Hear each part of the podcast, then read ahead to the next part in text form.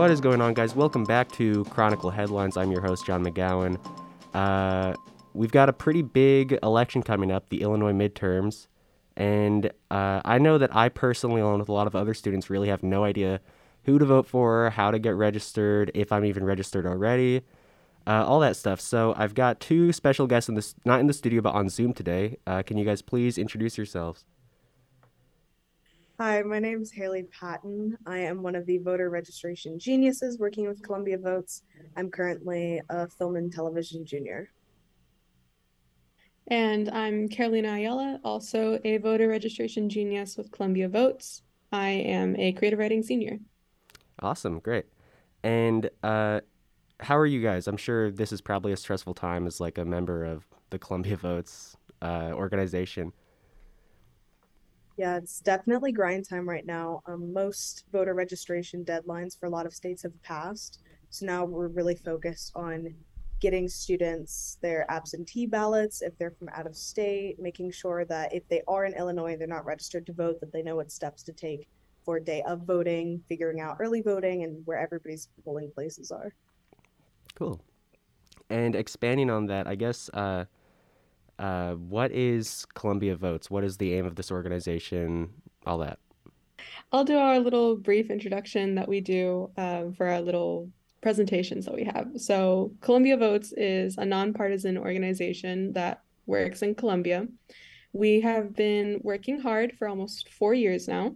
Um, it actually began when I was a freshman, so I'm kind of lining it up with my education path. It's kind of funny that way. Um, but we are geared towards educating students about their rights as voters and helping them use and exercise those rights to their fullest. Um, and then trying to keep them up to date with as much information and resources as possible. We were founded by communications professor Sharon Bloyd-Peshkin. And I think before the um, initiative was started in 2016, Columbia's voting average was resting at about 56% um, and the average voting for adults at that time and still is around 66%, so it's just about 10% below. But by the 2020 election, uh, Columbia's voting average was at 71.8%, and we're just hoping to expand that even further. Yeah, I saw that article. That was like a really like like super effective, I guess, like a really big number. Um yeah. and uh so keeping in mind like sort of the Columbia student body, uh, I'm sure a lot of us like probably struggling with money, um, very young. Um, what elections do you guys think might be might be the ones to keep an eye out for?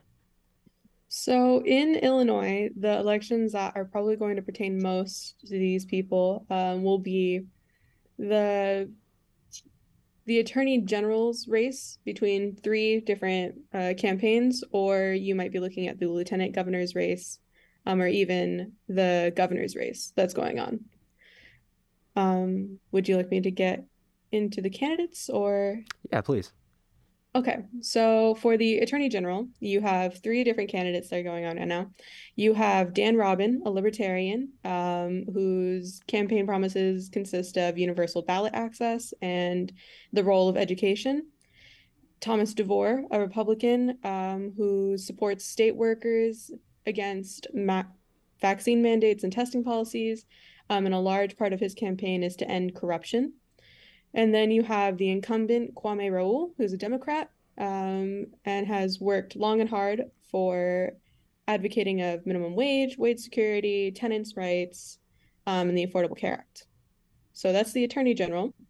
Um, and I think that these are important things to pay attention to for students in particular because you're looking at people who care about your living wage in the area that you're in. You're looking at people who care about um, education, the role of education in the people around you. Um, and then you're also looking for people who are going to be ending corruption or influencing the exact people that are going to be determining policies of your day to day life within the city of Chicago and within the state of Illinois. The lieutenant governor's race is between two individuals Juliana Stratton, the incumbent, a Democrat, um, who is a founding, mem- founding board member of Chicago's Children's Advocacy Center, um, and has served on the board of directors of the Juvenile Protection Association and leads the Justice, Equity, and Opportunity Initiative. And then her challenger, Stephanie Trussell, a Republican, whose main campaign promises have been to address taxes and the safety of the community. Um, and I think that these are two important issues because, again, you students are going to want to depend on their community. They're going to want to trust the areas that they're living in. Um, and they're going to want to know that there are policies and there are resources for them to reach out to that will protect them in their day to day lives. Um, but then it's also important, I think, for students of Columbia to be involved in their community process, as Chicago is a a very a myriad of communities, and I think it's important for them all to to try to address these things and to be aware of these things with their campaign promises. Of course, with the governor's race, uh, the governor has large influence over the state of Illinois and also the policies that are going to in, going to influence students' day to day lives. Um, and we have three different runners for the governor's position. You have J.B. Pritzker, the incumbent. He served a term already. Um, a Democrat, he has passed Rebuild Illinois, the largest investment investment plan in Illinois history to upgrade public infrastructure. Um, expanded early voting and vote by mail measures, which is very important to a voting group like us um, expanded the Illinois Human Rights Act, uh, and he signed off on House Bill 3653 as of late.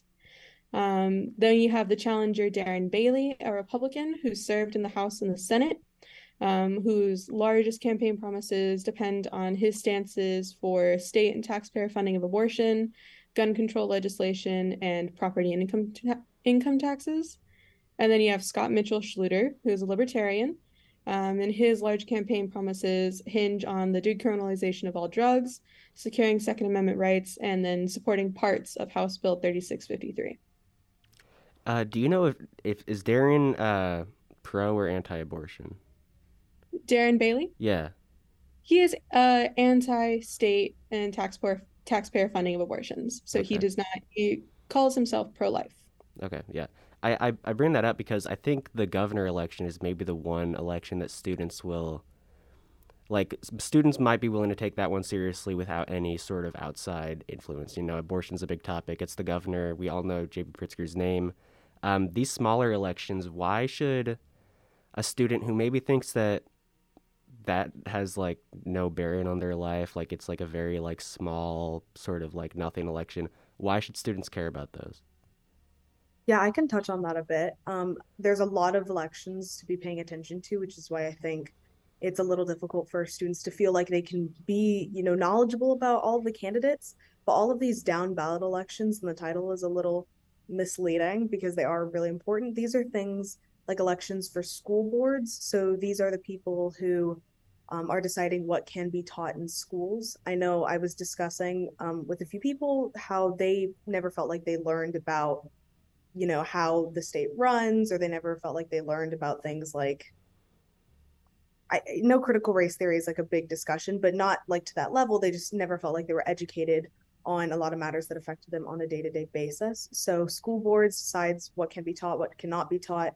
Library boards are a big deal. They define what books are allowed to be in libraries, what are not allowed to be in libraries. State Supreme Court justices, among others, all also contribute to protecting rights that maybe are not federally protected. And you mentioned abortion, that being one of them in the state. And then also for roles like uh, Secretary of State, these are the people who um, help decide how we do voting and you know what the voting processes are moving forwards. So they're also really important. Um, I know that a resource that we really love that makes all of these candidates seem you know less overwhelming for students or for anybody who's voting in general are places like ballotpedia.org um, we love ballotpedia. It's super easy to just pull up your district and then you get a list of every single person that you can vote for and it's nonpartisan and it gives all of their um, talking issues who they're funded by issues um, that they support and everything like that yeah i'll for sure check that out um, yeah, I think you've raised like a really good point on because obviously there's these like sort of topics that are directly at like the heart of students, you know, but like all of the other elections, the ones about like, you know, local education and like public schools and stuff, it maybe doesn't affect like a Columbia student directly, but it's it, it's what kind of like it like affects the community around you, you know. And we all like live here in Chicago, or for the most part, live here in Chicago. Uh, and whether or not it's personally affecting you, it's still like, you know, it's changing your world. Would you guys agree? Yeah, and most of these definitely do affect your day-to-day life. I know we have a member of our team who's from Mexico, so she's not eligible to vote, but she still works with our team to help um, expanding voting access and making sure that everybody is able to vote because she understands that especially with these local elections, the decisions that people around her are making are, you know, influencing public transportation and you know her accessibility to that and you know safety um, abortion, taxes, everything that goes on on you know account even just like a county or on a district level does affect you in your day-to-day life. And for a student who's not an in-state student like me so like i'm voting in georgia because that's where i'm from i still do want to promote um, voting accessibility because i know that the people around me are going to be voting on issues that influence how i'm going to be living here in chicago Totally. Uh, and I just want to clear something up. As Columbia votes, uh, do you, you guys don't do endorsements, or do you? No, we are a nonpartisan organization. So one thing that we do like saying a lot at presentations is that we don't care who you vote for, we just care how you vote and that you do it. Okay, great. Yeah. Um, then, uh, Haley, you said you're from Georgia, correct?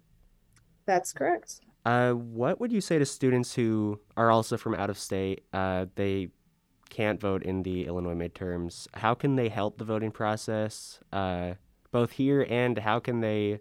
How is there any way for them to register to still like vote in their home state? Yeah, so there's a couple different ways that they can still get involved with the voting processes. I know that voting registration deadlines have already passed in most states. So if they're not registered to vote, um, they may not be able to register to vote. In a lot of states, I know that in Illinois, you can do day of um, registering to vote, and I'm sure Carolina can talk about that when it a bit later when it comes to Illinois specifically. But if they are already registered to vote and they have not requested an absentee ballot, then they need to get on that ASAP. So, for example, the Georgia deadline for sending in a ballot request is October 28th, and that's for them to receive. So, a lot of states have similar processes to Georgia where you have to go on the state website and then you have to print out a form and then mail it in to the um, state office. So, that can take a a good amount of time to actually physically mail that in. So people need to be getting on that ASAP.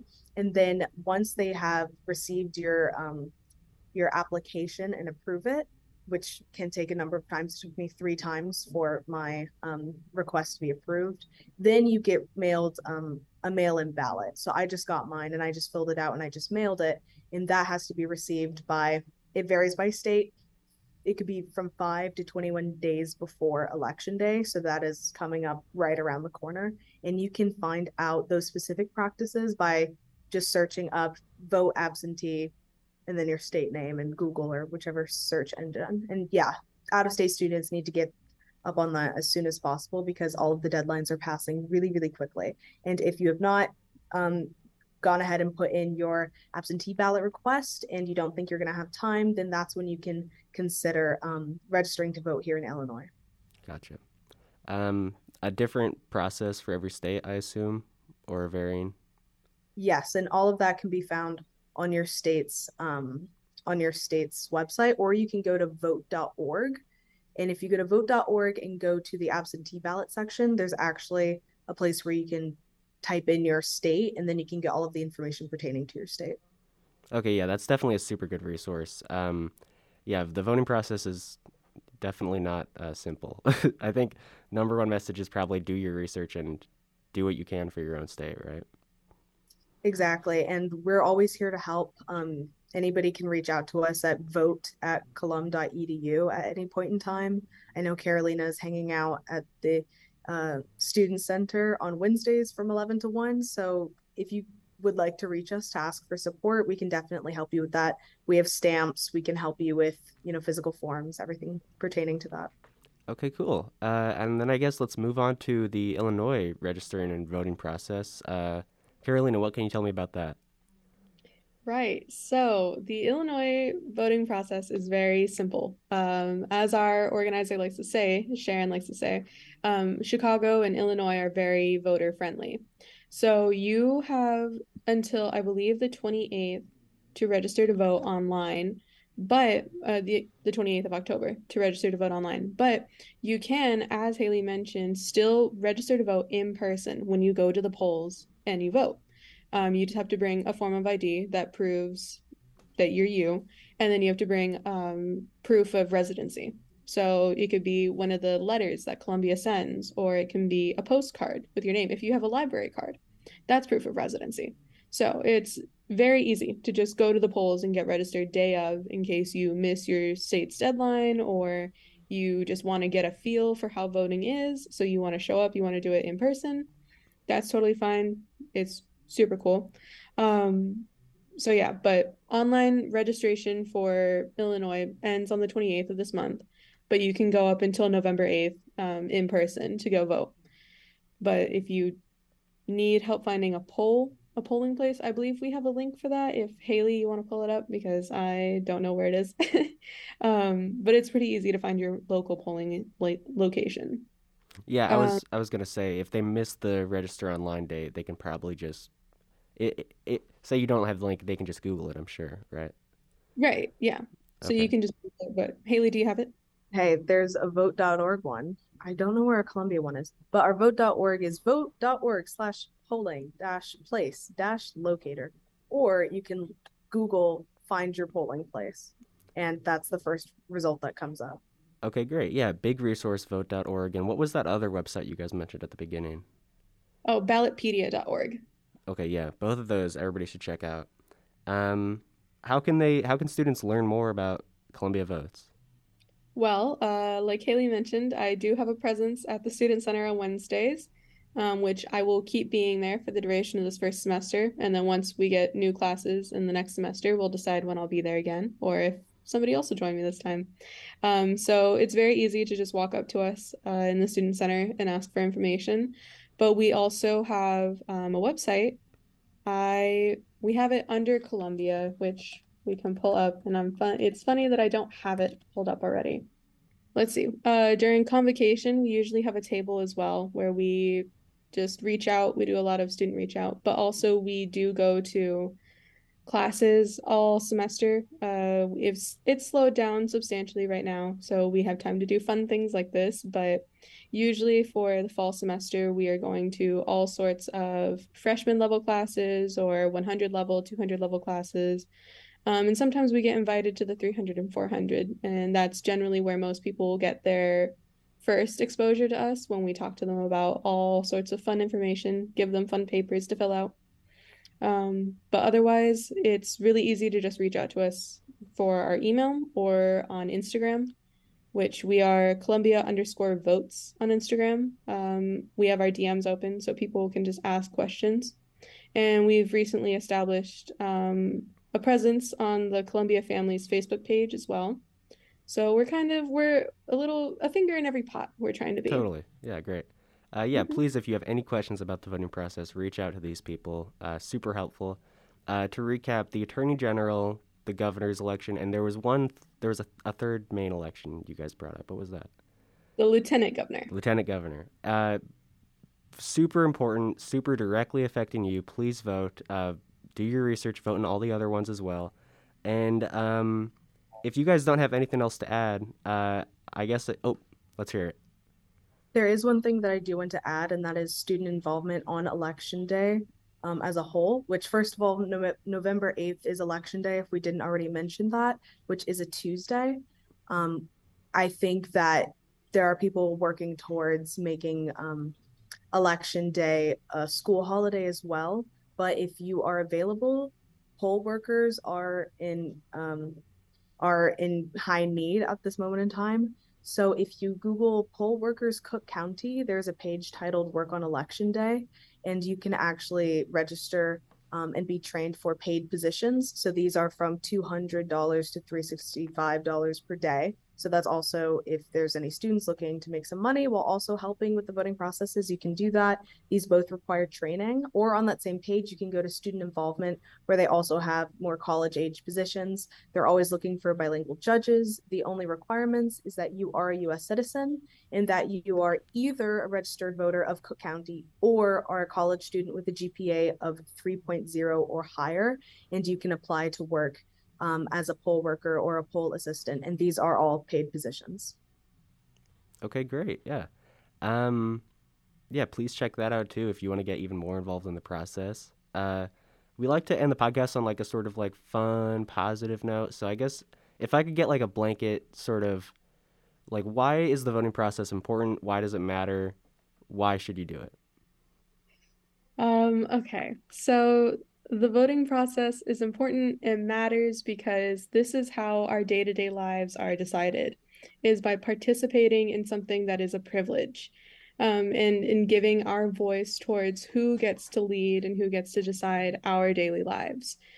And so it's important for people to participate and it's important for people to value the privilege that they get as a voter in this country.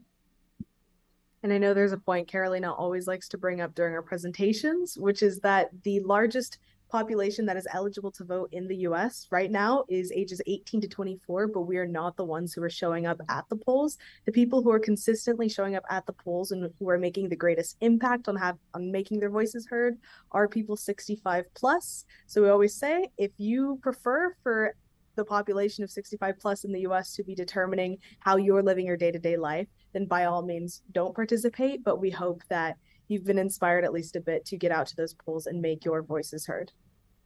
Yeah, great. That's, I think, a great motivator. Do not let the 65 plus win. But thanks so much for coming on, guys. Um, one, one more time, where can, where can students find you? What's your website? Uh, okay, so we're at Columbia College, so colum.edu backslash uh, Columbia Columbia votes.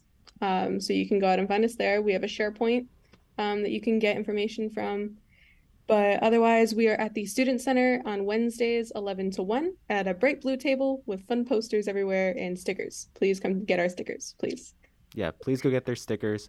And thanks so much for listening to Headlines. Uh, I am your host, John McGowan. Please check out our other show, the News in Brief Podcast. Listen to our full on radio show on WCRX and read the full articles on ColumbiaChronicle.com. Uh, thanks so much for listening. Bye.